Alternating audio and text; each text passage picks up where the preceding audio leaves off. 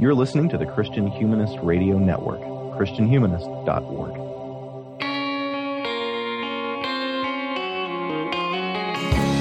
This is the Christian Humanist Podcast, a weekly discussion of theology, philosophy, literature, art, and other things that human beings do well. And now your hosts, David Grubbs, Nathan Gilmour, and Michial Farmer. So the same says, an elephant never forgets, standing in the concrete gate, so way inside and insane, they walked over the ocean.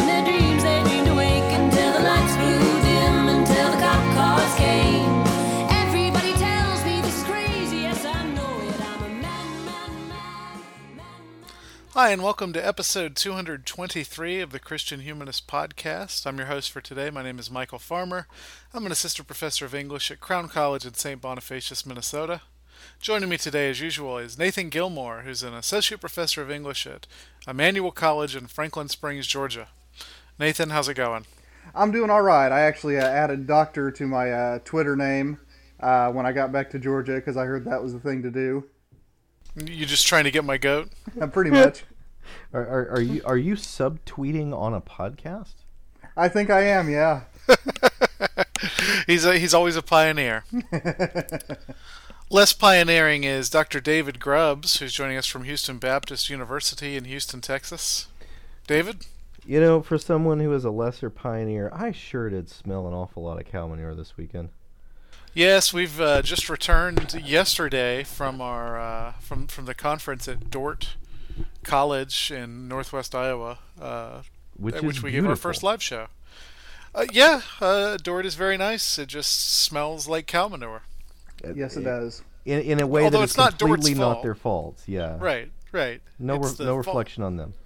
No, it's a, a very lovely campus. We were happy to be invited.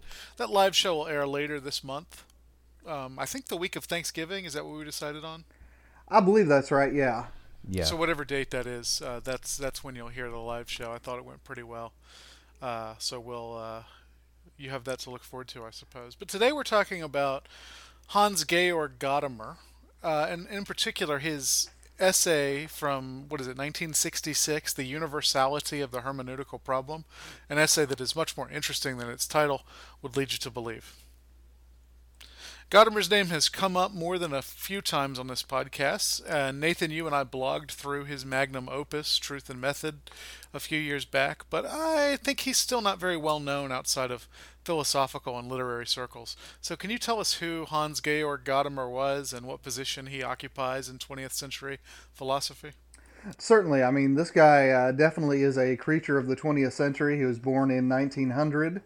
Uh, he became Heidegger's student long about the time that National Socialism was on the rise in Germany.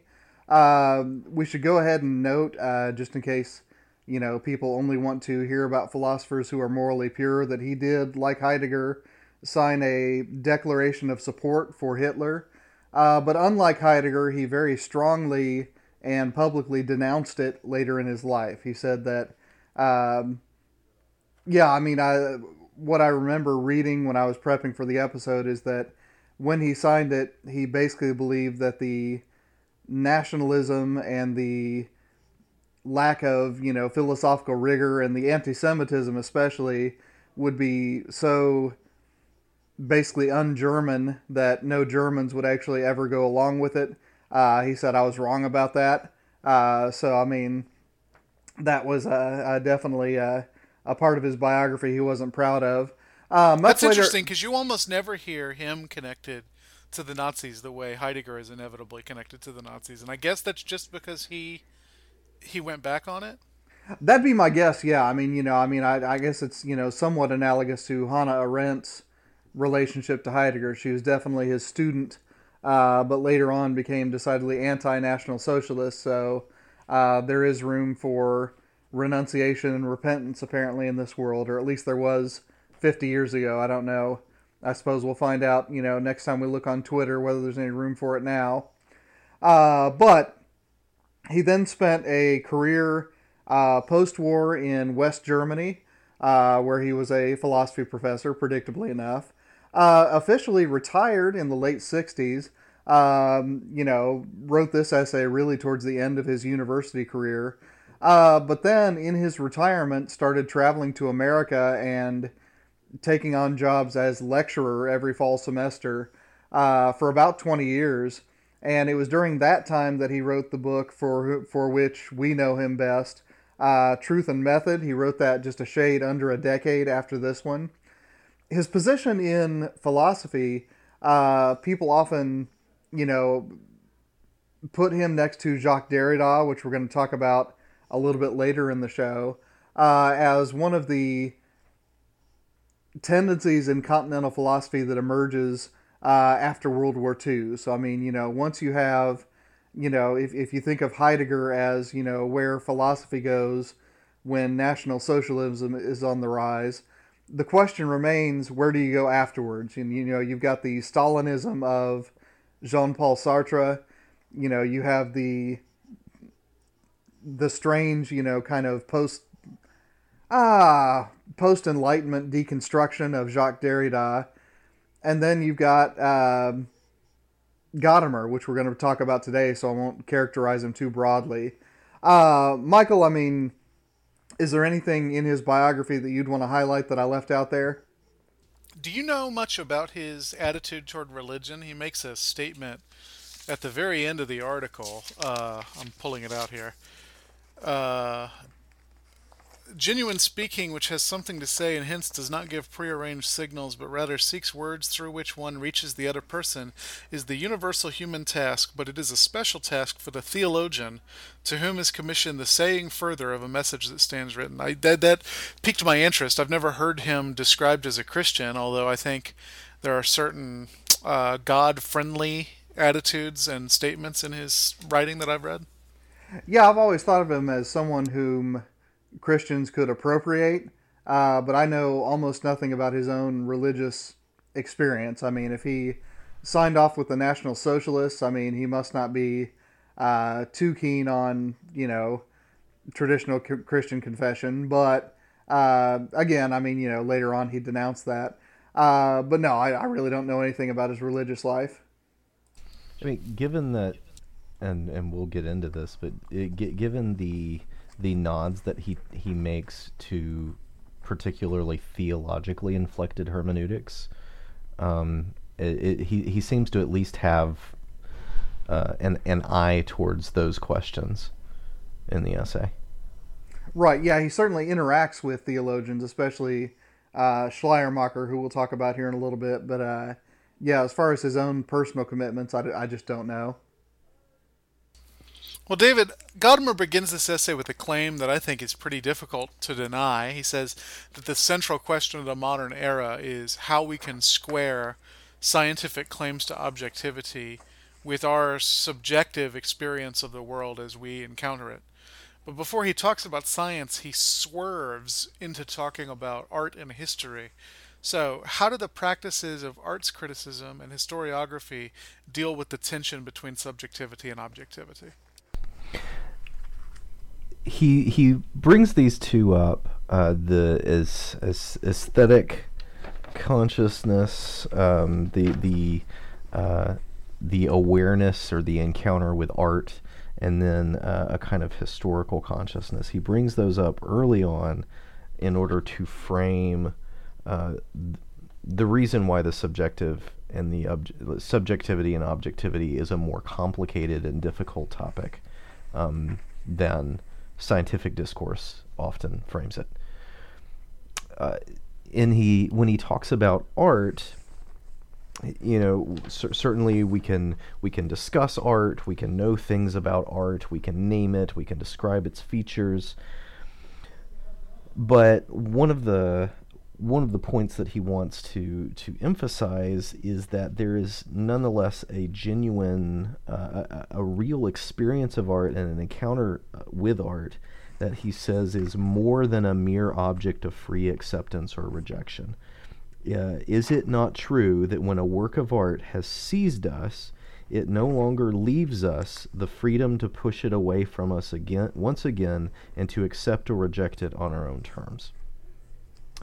So that um, in the case of uh, in the case of art, it it doesn't make sense for for us to say I view art subjectively or objectively, um, because because it's it's it's obviously both, and um, typ- typically, you know, we'll we'll we'll we'll want to you know talk about how how art makes us feel and so forth, but to say that we are being objectively critical about art is to uh, is to deny what seems to be a, a fundam- the fundamental human experience of art, which is that it seizes us.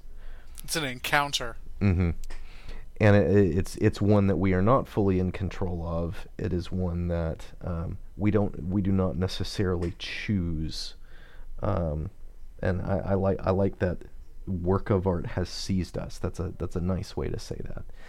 The historical consciousness, on the other hand, uh, and and I found this interesting uh, because uh, I, I I'm not uh, I'm not familiar with uh, the Nietzsche that he cites here. Uh, Nietzsche's essay, "The Use and Abuse of History," um, but the the particular critique he wants to make here is how our objectivity, when we view history, Uh, actually makes us t- uh, sometimes makes us too weak to form a decisive just uh, judgment about history. Um, our sense of distance from it, our sense of alienation from moments in the past. Uh, he says uh, it it it it weaken it, it weakens our will, and uh, it it it causes a weakness of evaluation.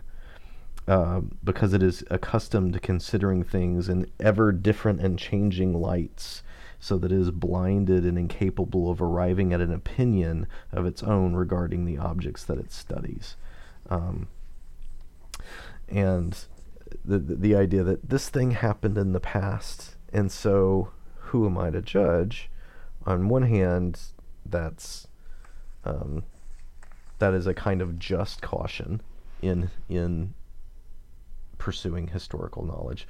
On the other hand, if if that sense of objective distance makes you incapable of rendering judgments, uh, Gadamer, and then Gadamer attributes this to Nietzsche, um, says that this is this is this is actually a flawed way of encountering history.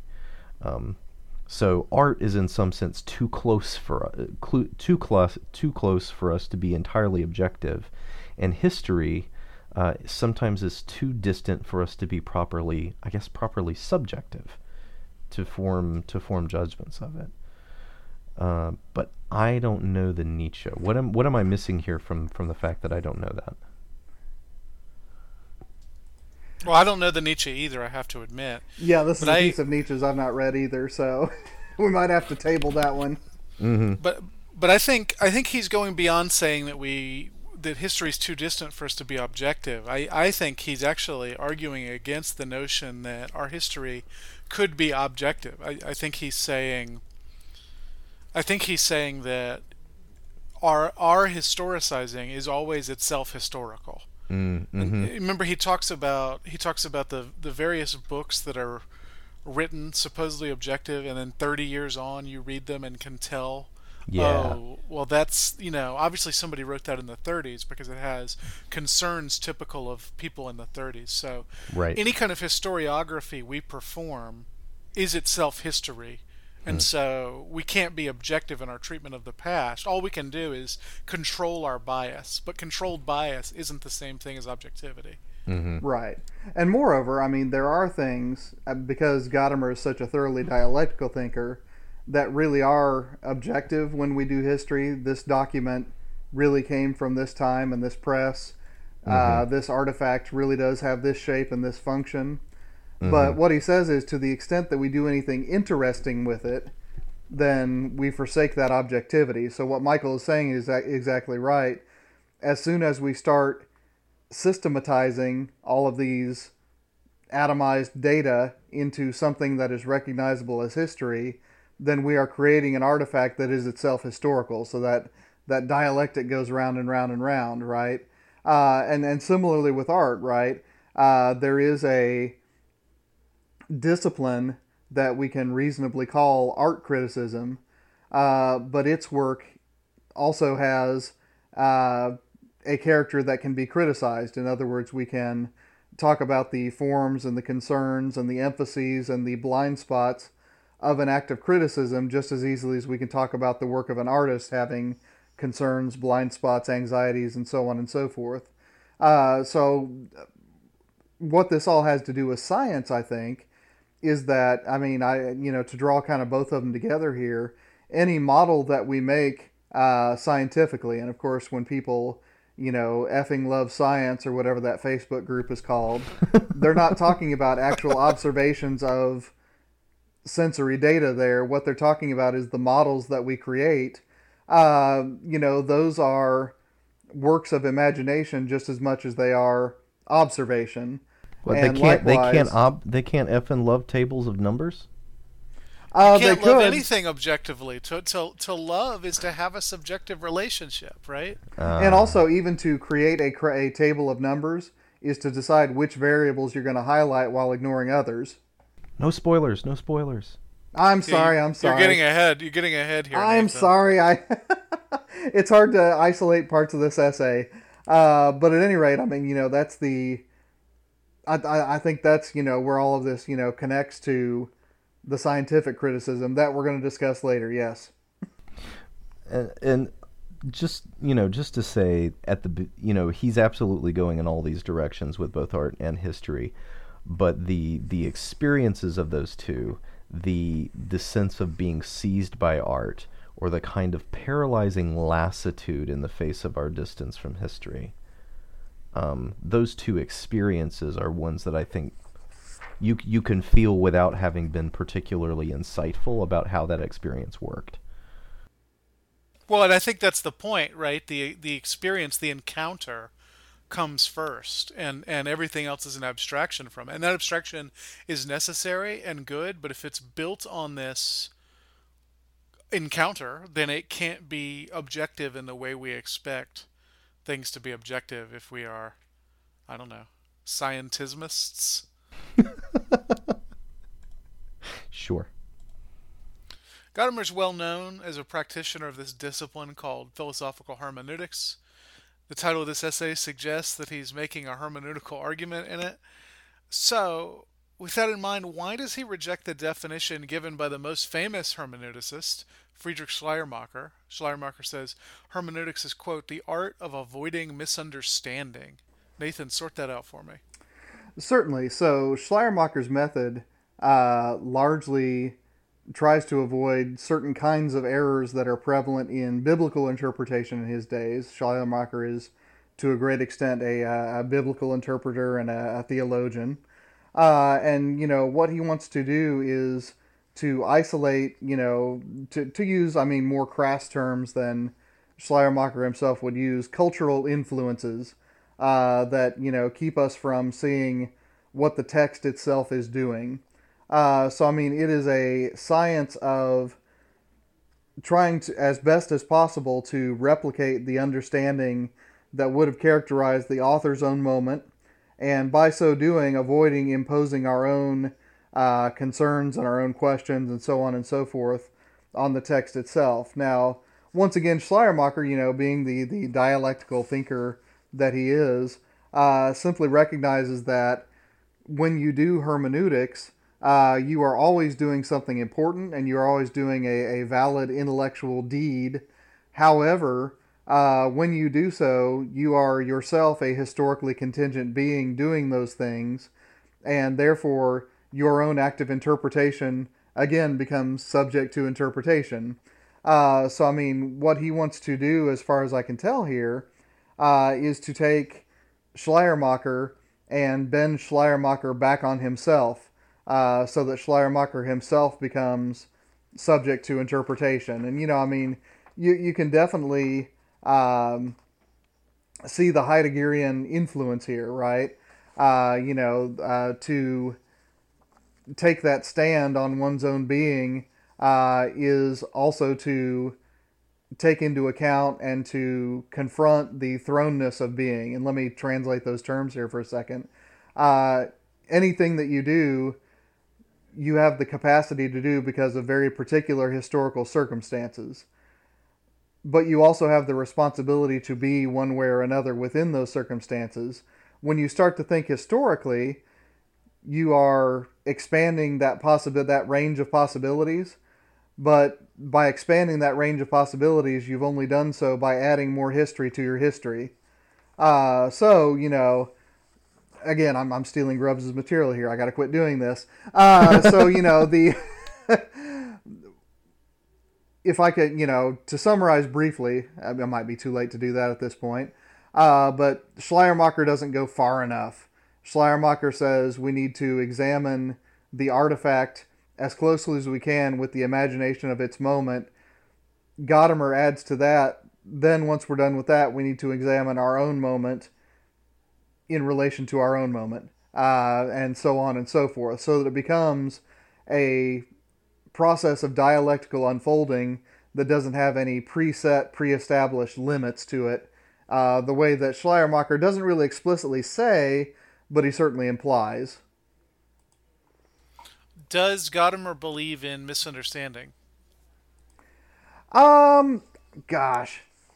It seems like he does. I mean, you know, he doesn't say that it's impossible to avoid misunderstandings. He just says that it's not enough. So, well, I mean, and, yeah. And he seems know, to say that you can misunderstand, which means there's there's there's there is there is there was something you didn't get. Sure, sure. So hermeneutics remains an important practice. Mm-hmm. It's just that Schleiermacher's model of it doesn't go far enough. I love the section in this essay, and it's it's during the Schleiermacher part where he says that even the I-thou relationship is an abstraction, because your experience of the text is not you reading the text. It's this singular entity, you reading the text.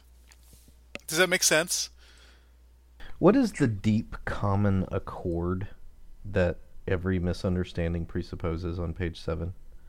He he seems to say that there's there's some there it's it's not just that misunderstanding is too small a category to describe the hermeneutic difficulties, but that there also seems to be some kind of very real connection between those who are misunderstanding one another. Right. I took that, uh, David, just to be a, a grammatical point. I mean, the the du in German is the familiar second person. So, I mean, you know, to say ich und du assumes that the du is, you know, either your children or your one friend in the world or someone, you know, uh, substantially close to you as a human being. It's, it's to say that your lives are shared in a way that... Um, isn't present for every object in the world or even every other human being in the world. So, I mean, the I, th- I think what he's getting at there is that even with a, um, with the caution to, you know, treat the text on its own terms, that is already to assume that you and the text are sharing this uh, interlaced and very overlapping world with the text. Does that, does that make any sense? Yeah, it, it, it just seemed kind of a... You know, to, to say that there's this deep common accord and to immediately go into I and thou, which I associate with... Um, Martin Buber. Yeah, and something that edges over into mysticism. Um, you know, I was I was wondering what direction he was taking that.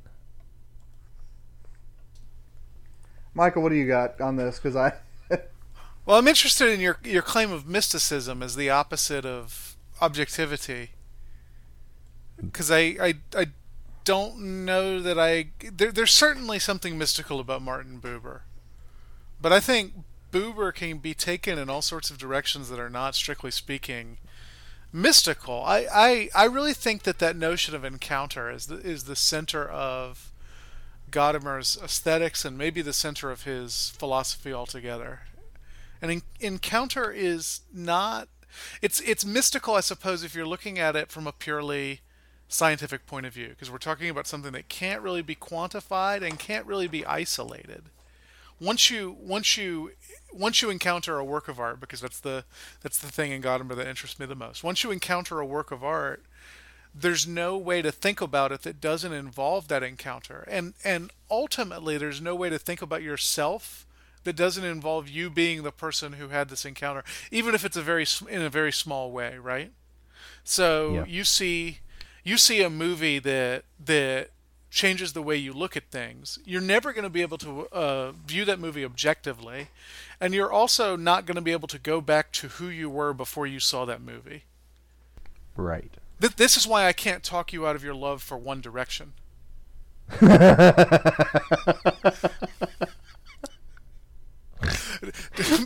be to be less ridiculous, I I think I think this is why people get personally offended, or what? Or Tolkien, to be serious. Right, right. But this is why I think people take take attacks on their favorite works of art as personal attacks, because they are personal. Like you, you are who you are in part because of this encounter with Tolkien or One Direction or whoever. And to talk about them is to talk about your relationship with them, even though I don't have any, you know, I don't, I don't have any access to your relationship with them. Right, right. Does that make sense? And and there's something mystical about that. I agree, but I think I think we lose something when we call it mysticism, because I don't think you have to believe in energy forces or right, anything right. like that to believe in this. Well, I'm I'm not you know I, I'm not making an argument that this is mysticism. I'm asking because he's he's using this phrase th- these phrases that I- I- if I were to use a phrase uh, about a deep common concord or deep common accord that transcends language and connects us together, um, I'm aware of how much I'm starting to sound like Obi-Wan Kenobi or Carl Jung or yes and to, to which is to say the same thing. Um, yeah, that's true. That's true. Fair enough. Um, you know, I, I, I'm, a, I'm, a, I'm aware of, of how much the, those moves sound like this thing that I would call mysticism, and I, and I don't want, I don't want to misunderstand it, because this is, this is my maiden voyage into Gadamer. Um, when he talks about horizons, your first encounter with him. Yes, yes, and Gadamer has seized me, and I am unable to be objective. Um. No, actually, I'm not entirely certain what I know, what, what what I think just yet, because some of the ways he uses language, like when he talks about horizons, which we'll talk about later on, I don't, I'm not entirely certain I know what he means by that, and so yeah, he loves that word horizon. So y'all y'all are gonna have to unpack horizons for me when we get there. I think Gadamer lends himself very easily to mysticism, but I I, I don't think he has to be. You, I don't think you have to read him in a mystical way. Could could he be speaking in mystical ways of things that he doesn't necessarily define as mystical in their essence, because he because he sees these things as the great mystery undergirding communication, being, existence, and so forth? Yeah, I mean, I suppose he could be. That that would that would make sense. Mm-hmm. I mean, but I mean, there's something mystical about Heidegger too, right? Or the way people in the eighteenth century talked about electricity. You know, uh, you, you're going to have to explain that more fully, David. Oh, electricity just becomes this big, this big overarching metaphor for all kinds of, you know, the, the electricity comes to explain souls and. and how God works, and it's it's a, this rife poetic image, and by the time you get to the twentieth and twenty-first century, uh, electricity is this tame thing that blue that is the business of blue-collar workers. Or, or I mean, maybe the way we talk about computer hard drives now. Mm-hmm. Yeah. And that's interesting. I, I I'm not sure if I think I would think of it as analogous with electricity so much as analogous to our talk of logic, to where, I mean, you could talk about it in a mathematic mathematics department as, you know, something that is, you know, strictly a symbol set that's manipulable and so on and so forth. But then we could just as reasonably talk about, you know, the logic of American citizenship or the logic of Christian faithfulness. And, you know, there we're talking about something that is a lot more pervasive and a lot less isolatable, if you will. Mm-hmm. Well, if our judgments about art and history are preceded by our encounters with those things, they're also preceded by a long line of tradition in which those judgments eventually stand. So, Grubbs, take a stab. What does Gadamer mean when he uses his favorite word and says that we live in, quote, the great horizon of the past? Here we go. the great horizon of the past stretching before us or behind us or in some direction or other. So the whole sentence and the one before it, uh, there are innumerable tasks of historical scholarship that have no relation uh, to our own present or the depths of its historical consciousness. But it seems to me there can be no doubt that the great horizon of the past, out of which our culture and our present lie, uh, and our present live, influences us in everything we want, hope for, or fear in the future. History is only present to us in the light of our futurity. And here we have all learned from Heidegger, for he exhibited precisely the primacy of futurity for our possible recollection and retention and for the whole of our history. And I imagine you guys are going to have to unpack that from me. Um, but he makes this gesture saying that this situation is similar in historical consciousness at the beginning of the paragraph. He had just been talking about how our artistic consciousness, and so this is where the artistic and then the language of horizons, Michael, this is where those two kind of come together. He talks about how our sense of what is classical, what will be enduring, I guess what is what is high quality in art. Um, uh, when we talk about that, we are speaking of of what has already preformed our possibility for aesthetic judgment. There are no purely formal criteria that can claim to judge and sanction the re- the formative level simply on the basis of its artistic virtuosity. Rather, our sensitive spiritual existence is an aesthetic resonance chamber that resonates with the voices that are constantly reaching us, preceding all explicit, explicit aesthetic judgment. So those two images, he talks about the the great horizon of the past, which I find to be a puzzling metaphor. But before that, he seems to be speaking of something similar when he talks about a resonance chamber, that um, that our sense of what is beautiful, especially what will be enduringly beautiful, what others will find beautiful in, in long term, um, what has artistic merit uh, in in a, I, I guess a, a wider way, that that that's not some kind of instinct in our soul that we're just all born with, right? You know, we don't all just sort of pop out the womb out the womb saying, "Ah, Doric columns, how pleasing." Um, but instead that there's this, um, inside of us, there is this chamber echoing with voices of what others have said. And, uh, that, that is at the back of our judgments. Um, right. Right. So, and, and not just, not just what others have said, but also what you have pre- what has previously resonated with you.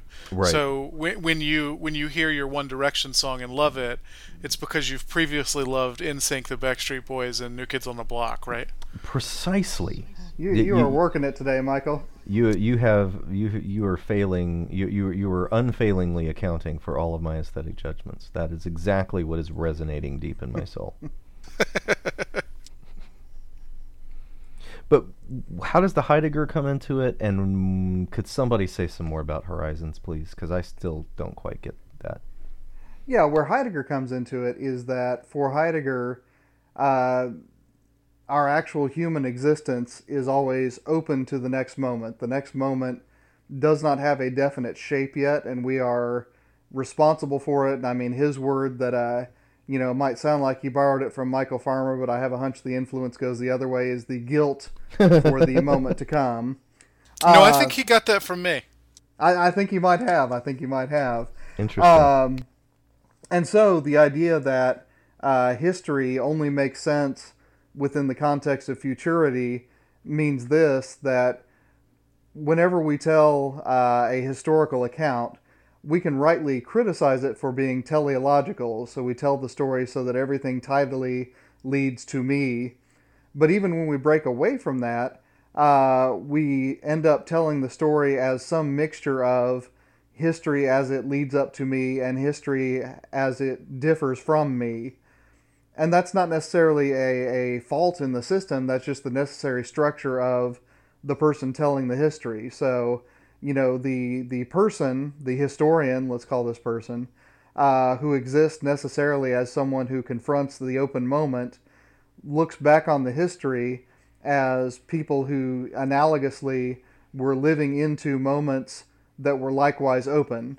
So, I mean, it's that structure of temporality, as Heidegger calls it, uh, which is not the same as time, because time is simply the passage of things. Temporality is the structure by which every moment for the human being is open in front of the human being. So in order to tell that story, you have to assume that structure for the previous historical actors, just as you assume it for yourself. So, uh, Michael, I, I feel like now I'm looping around. I mean, what, what how would you uh, add to that, or retell it, or what what what you going to do with it? Well, I think that great horizon of the past, if you think about how horizons work, they always appear to be reachable, but they never are. So I, mm-hmm. I could say that you were prepared for One Direction by New Kids or by uh, Backstreet Boys, but you were prepared for Backstreet Boys by the New Kids on the Block, and you could you could just keep stretching back as far as you could possibly go, and you'd never reach that horizon. Uh, uh, so the, the Monkees the, would uh, be in the, there somewhere. Right. I mean, and obviously, with obviously, you're you're reaching into some sort of prehistorical consciousness here, because it's not just about you. I mean, you your your taste goes back personally to I, I don't know what year you were born, David, uh, but it goes back to that year. Yeah, there you go. It goes back to nineteen seventy-eight, but the the. the things that make up your taste, the elements that make up your taste, go much further back than that, because you've in some sense inherited them. And that's why the word tradition is so important here. You're you're given to you're given to pre-like this or that based on what what the, the people in the various traditions you stand in have liked. Does that make sense? No, absolutely. And then on top of that, Michael, uh, you know, temporally, certainly the past is a great horizon in that we don't reach it. But also in terms of historiography, it is a horizon that we never reach, because as soon as we get done telling the story of a historical moment, right, a moment in the past, then our telling of it becomes subject to retelling, so that we're now interpreting the event not only as different from us, but also different from the way that we used to tell it. And then we become different from the way that we were different from the way that we used to tell it when we were different. And the past is still different from that, and so on and so forth. So, I mean, interpretation never ends. Yeah. I mean, so, I mean, just in case people think that we're positing some sort of Aristotelian eternal universe, we're not. I mean, what we're talking about is precisely what Michael just said, that the practice of interpretation, because it's always a recursive act, uh, it does stand as a horizon. It's something that recedes each time we do an act of interpretation. And because we've mentioned T S. Eliot approximately five hundred times in the last five days, I, I think it's probably worth thinking about his essay Tradition and the Individual Talent, which says something not dissimilar.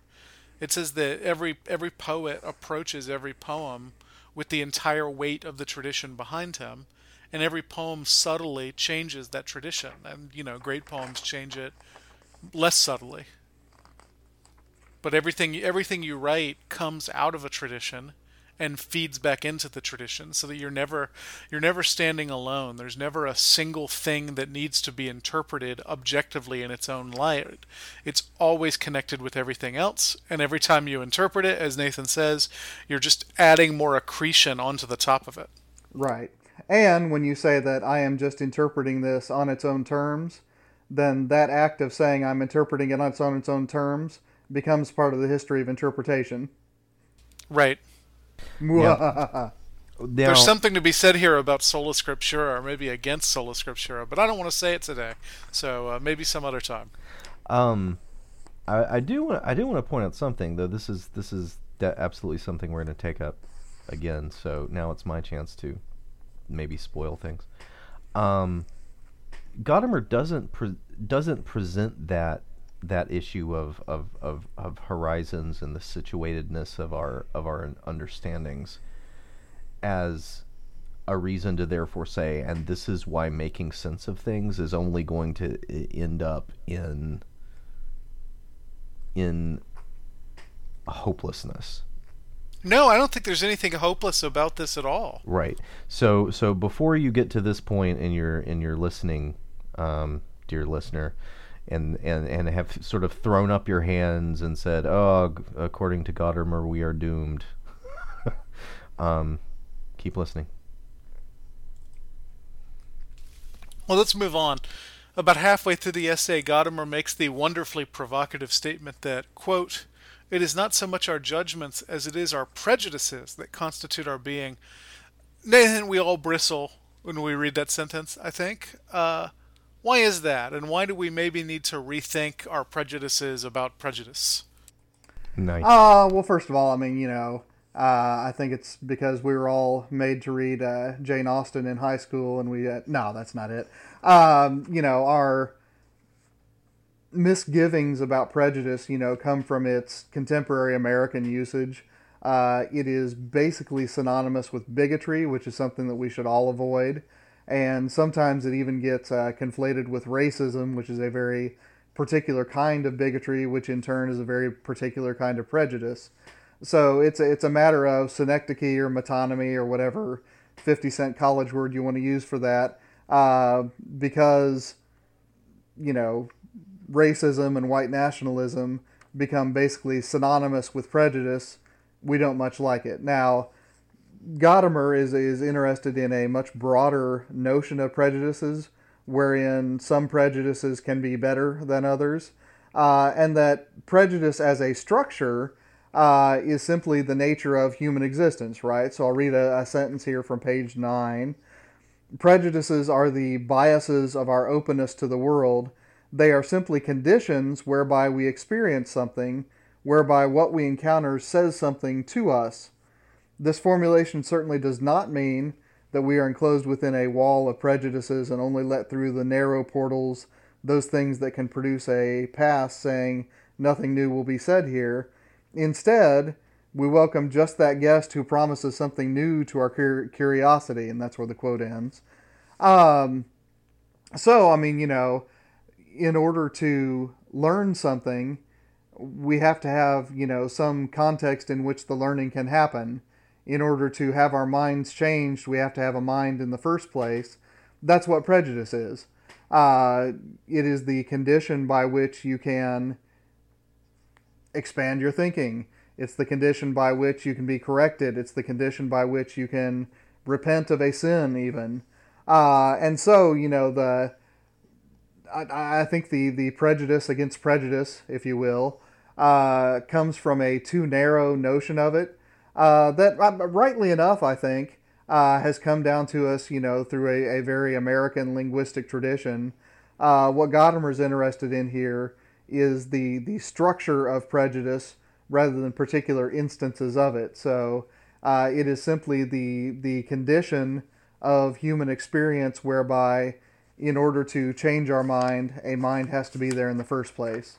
Um, very, very closely connected with tradition in that sense. Say more about that, Michael.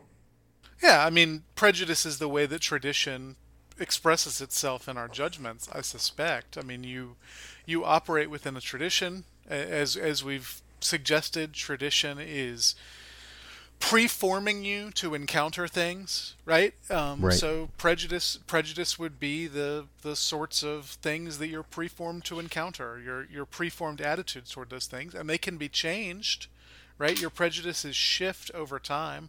You you may at one point have been accustomed to thinking that Um, atonal music is not beautiful, but if you listen to enough Messiaen, for example, you may start to develop a taste or a prejudice for atonal music. Mm-hmm. And so they're not a... they're not hard and fast, and they're not they're not necessarily nasty, uh, but they are, as you say, the the precondition of our thought, our judgment. Right, and just so people playing Christian humanist bingo can fill in their whole card today. Uh, you know, the, this is the condition by which you can tell the story in MacIntyre's terms that before I thought this, but now I think this, uh, which is really, I mean, the, the nature of education. It's the nature of learning. And then, you know, I mean, if you think of, you know, Richard Weaver's notion of tradition, uh, you know, tradition is simply the name that we have for the fact that reasoning did not begin with me. Uh, what we, what is prejudice for me is a judgment arrived at by some generation before me, or even by a friend before me, or even just another human community before me, that opens up the possibility for changing one's mind and thereby leaving to some other human being a new prejudice with which that person must interact at some other point. And and it means that uh, just because you have a a sense of something or a taste for something and do not know how to account for that yourself, th- that doesn't necessarily mean that you should discard it. Um, 'cause I, I, I think sometimes that mistake can be had too. Well, I, I have this sort of gut level instinct about this issue, and yet I can't pop the hood on it and explain why. Therefore, it must not be well-founded. Um, but yeah, I mean, that's, that's the sort of thing that the drive for objectivity would demand you do, right? Right, but it, it would essentially say that it would insi- insist that every single person reinvent society from the ground up for themselves. And also, just on a more local and snarky level, it would demand an objective account for your hunch that you should be objective. Is fair, is good. Um, and without those prejudices, you have no artistic encounters. Um, yeah, because you can barely recognize it as art. Right. Like, I, do, I don't look at, I don't know, I, I, I don't look at the Mona Lisa and say, hmm, what are the rational things going on in this painting that, having assessed and cataloged them, will then le- allow me to reach the logical conclusion that this ought to be aesthetically pleasing. Right. That's not an encounter with art. Right. And even prior to that, you don't have to be told what lies inside the frame is the art, mm-hmm. whereas the paint on the wall to the left and the right of the frame, you shouldn't attend to as carefully. Right. Right, or you're if you're listening, to go back to David's favorite musical group, if you're listening to One Direction in the car, you, you distinguish between the music and the road noise. Mm-hmm. Which may be harder to do if you're listening to, you know, I don't know, Brian Eno or something. Well, yeah, but I mean, that's precisely what makes, you know, very experimental art forms interesting, is because they pull into question precisely those boundaries between the work of art and the surrounding non-work of art. And, you know, if, if that's yeah. being done intentionally and with some kind of intellectual aim, it can be really fascinating in ways that Uh, it wouldn't be if you just, you know, mistook the mm-hmm. wall just thirty-six inches to the left of the painting for the painting itself. Oh, I, I, this this happened years ago, but the, I remember reading the article. It was uh, a, a piece of art that uh, a museum had apparently paid just hundreds of thousands or millions for. I don't remember the number, but it was huge. And janitors threw it away because they thought it was a dirty drop cloth. Tremendous. So one of these yeah. days, one of these days, we'll have to read Benjamin's work of art in the age of its mechanical reproducibility, and talk about the aura of the work of art. But I think we got to move on for now. Um, and in fact, we've arrived at the million-dollar question: what does science have in common with aesthetics, history, and all these other squishy disciplines? David, in what sense is the scientist not as objective as she imagines herself to be? Oh my! This is a chunky section. Uh, but I'm going to boil it down to the one big example that he gives of this. Does boiling get rid of chunks, David? I'm I'm not a, I'm not the chef you are, I'm afraid. It does if they're potatoes. So he talks about statistics. It seems as if statistics ought to be the purest form, right? Just the facts, ma'am. Yeah, just the facts. Here's a series. Here is a table of numbers. We right. got to be data-driven. Right. Right. Um, but he says what uh, uh, statistics provide for us a useful example of how the hermeneutical dimension encompasses the entire procedure of science. The successes of modern of the modern sciences rest on the fact that other possibilities for questioning are concealed by abstraction. It comes out clearly with the statistics for the anticipatory character of the questions statistics answer make it particularly suitable for propaganda. And the point of propaganda is to so sway judgment as to preclude judgment. Thus, what is established by statistics seems to be a language of facts, but which questions these facts answer, and which facts would begin to speak if other questions were asked, are hermeneutical questions. Only hermeneutical inquiry would legitimate the meaning of those facts, and thus the consequences that follow from them. So his point is that the the hermeneutical issue, and, and this is something that he pursues um, a, a, a bit later on, Um, the hermeneutical w- issue here is what questions do those st- what questions were asked to generate the statistics, what questions were asked to interpret the statistics, and could be- could other questions have been asked? The statistics don't ask their own questions. They are not produced out of nothing. Um, they are produced by an inquiry that has a, that has lying. Um, underneath it, and he says presuppositions uh, of which some are known, and then the what remain uh, the rem, the others remain half in the dark. so uh, the the the, prepo- the the presuppositions disguise themselves um, because they are producing what seems to be very concrete knowledge. Um, But that, that the very apparent concreteness of that knowledge disguises the uh, the tenuous contingency upon which those numbers are even produced in the first place. Right, which, I mean, is something to keep in mind, especially when you hear people talk about um, metrics and what what is the term I'm trying to figure out? Algorithms. Mm-hmm. As if yes. as if the data that algorithms gave you was completely objective just because a computer happened to run the formula. The I mean the algorithms were created by a human being who is necessarily interpreting the world around her. Right. And so I mean the the algorithms are just as debased and stained as all other human knowledge, or to put it more positively, just as grounded in individual encounters with the world as the rest of human knowledge. Was it the was it the Chronicle of Higher Ed that published an article um, within the le- within the last couple months about digital humanities and the? I, I remember that article, but I don't remember who published it.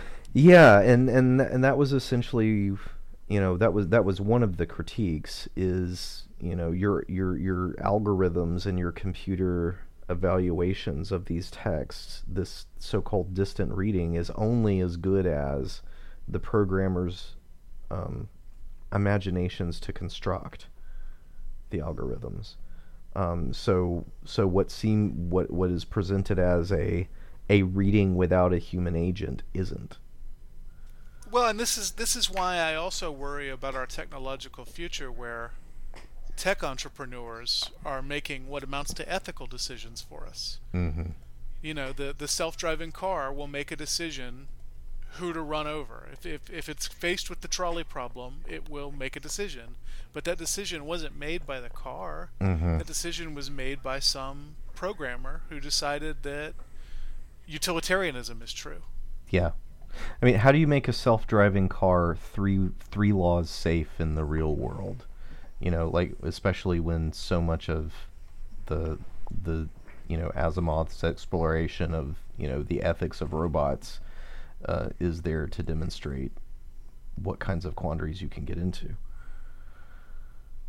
You know, the ethics of the machine is, is only as good as the ethics of the of its creator. And probably right, right. not even and, and, and probably not even that good. Mm-hmm. And to take a sidestep from the ethical, I mean, even just from an epistemological standpoint, uh, you know, I mean, I, I think that the well, I mean, the the way I always phrase it to my own students is that reality only answers the questions you're capable of posing. Mm-hmm. Yeah. Good. So I mean, and, and that that leads us into the next point. Nathan, mm-hmm. do you want to go ahead and talk about imagination?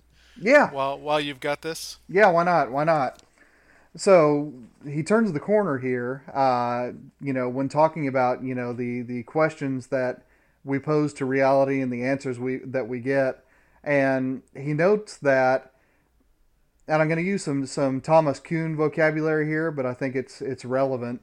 Uh, Thomas Kuhn's you know book, The Structure of Scientific Revolutions, talks about normal science and talks about revolutionary science, and that's where we get the term paradigm shift, if you've heard that over overused phrase.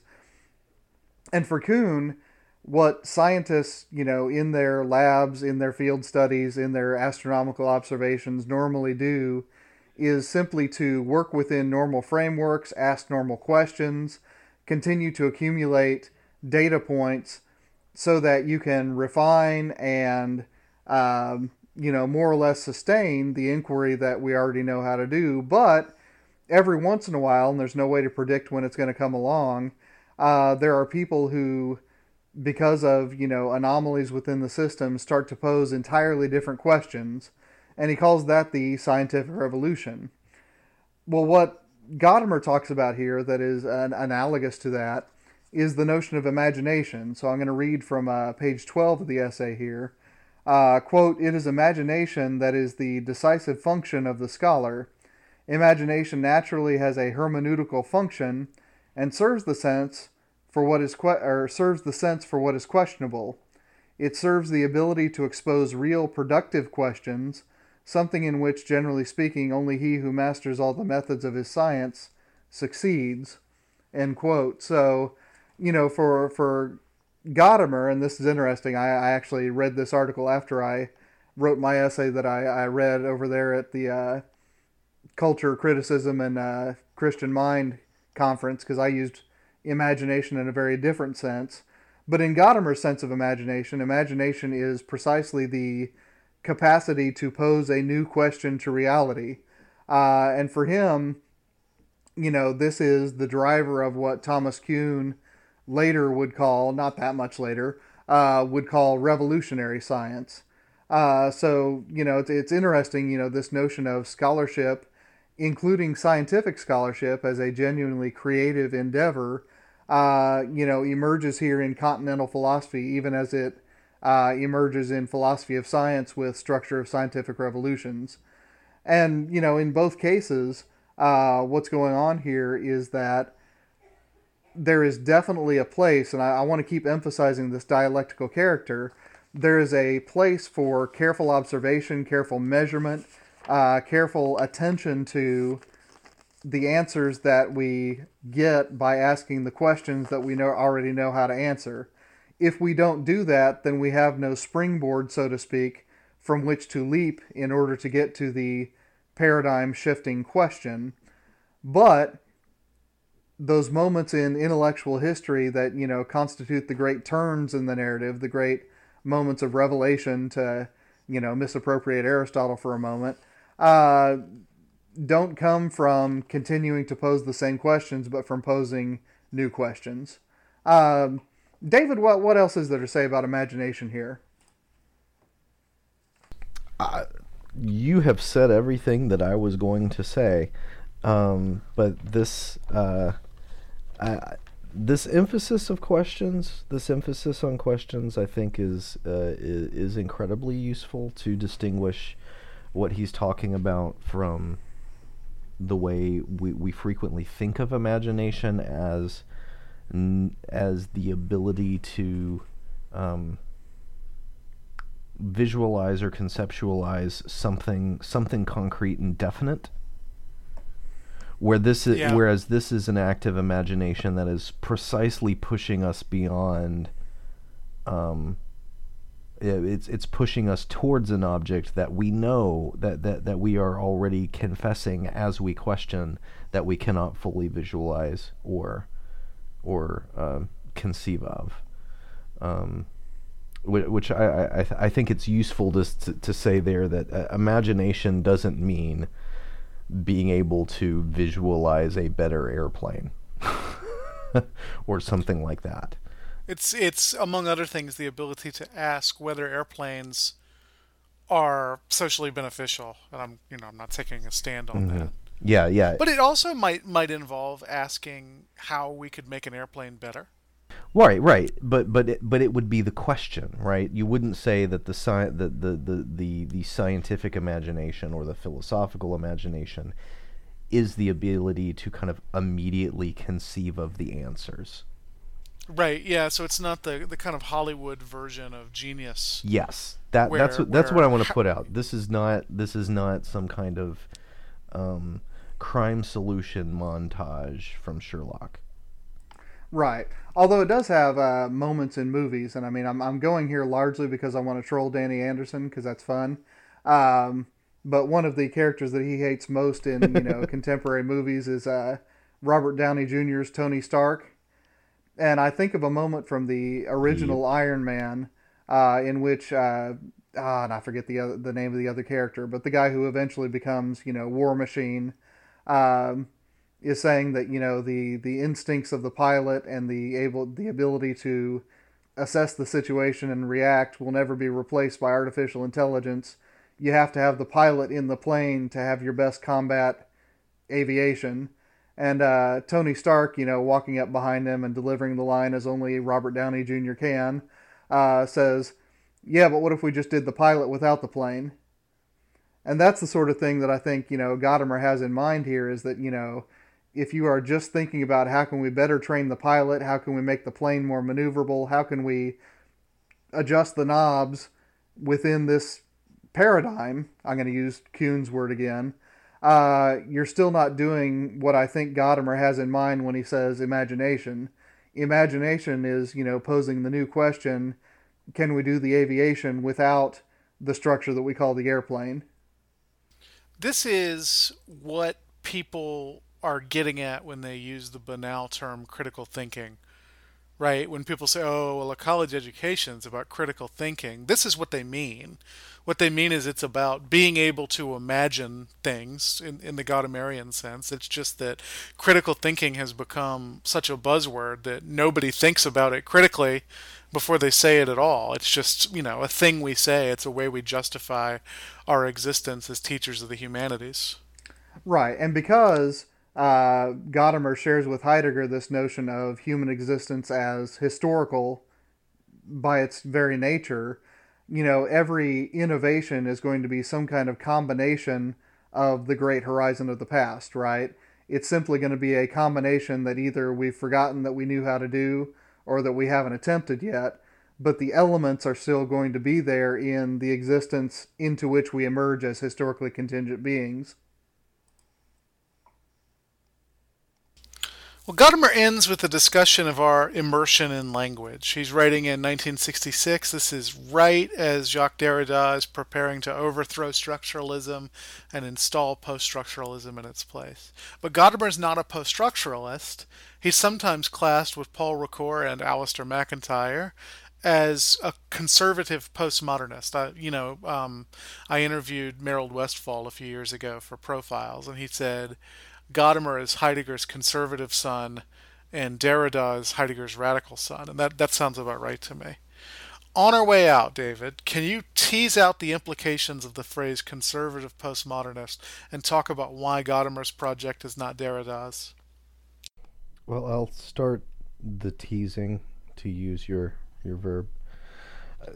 And this is this is Gadamer's language. When I said earlier that he's not um, presenting the kind of Uni- when he says the universality of the hermeneutical problem, he he doesn't he doesn't present that in order to make despair, and we can see this from where um, from where the uh, the the essay ends, and I'm looking especially on um, the bottom of page fifteen and on to sixteen. Um, he says understanding is language bound. But this assertion does not lead us into any kind of linguistic relativism. It is indeed true that we live within a language, but language is not, not a system of signals that we send off with the aid of a telegraphic key when we enter the office or transmission, sta- transmission station. That is not speaking, for it does not have the infinity of the act that is linguistically creative and world experiencing. While we live wholly within a language, The fact that we do so does not constitute linguistic relativism, because there is absolutely no captivity within a language, not even with our, our nav- not even within our native language. That way of talking about it, it's uh, that that yes, we are inside it. Yes, we are in some it, in some sense it marks our boundaries, but it is not captivity. It's uh, it is our ecosystem. So that uh, the the right way to the, the, the, the right way to go about it is to recognize that our ecosystem of language has certain uh, certain limitations, has certain complexities that we need to account for, and uh, some of which we will spend all of our life as beings of language um, never fully mastering. But that doesn't mean that we won't be living beings in a world of language, communicating with language. Um, it, it's not a prison. Um, it's uh, it's it's an ecosystem. Uh, he says, precisely through our finitude, the particularity of our being, which is evident even in the variety of language, the infinite dialogue is opened in the direction of the truth that we are. And uh, so... He, he wants to be able to use words like truth in an earnest way. Um, he wants to be able to to say something about what we are. And yes, it is an infinite dialogue, but it is an infinite dialogue. Yes, it's infinite in the sense that we in our finitude will not completely grasp it, but it's a real thing that we take part in. Um, and so there, there's a kind of hopefulness in the way that he talks about uh, an admittedly infinitely complex thing, uh, but you know, we we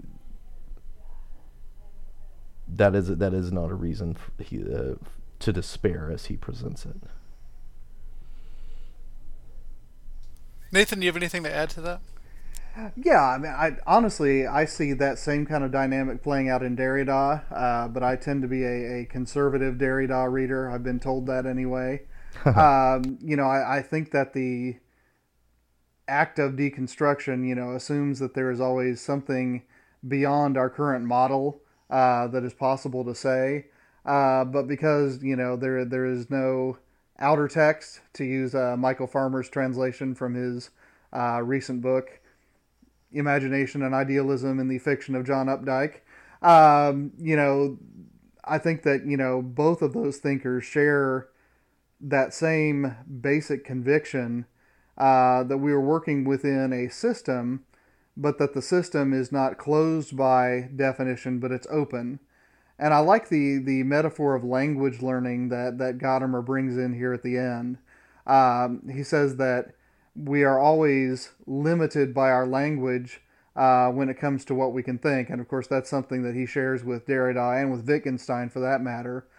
But whenever we learn a new word, much less a new language, uh, we become more capacious in our in the limits of our thought. Uh, so to learn some Greek means that you are capable of thoughts that you couldn't think before you learned it. To learn the vocabulary of calculus means that you can do things intellectually and mathematically that you couldn't learn, that you couldn't do otherwise. And so on and so forth. So it, it's a very optimistic view of things, really.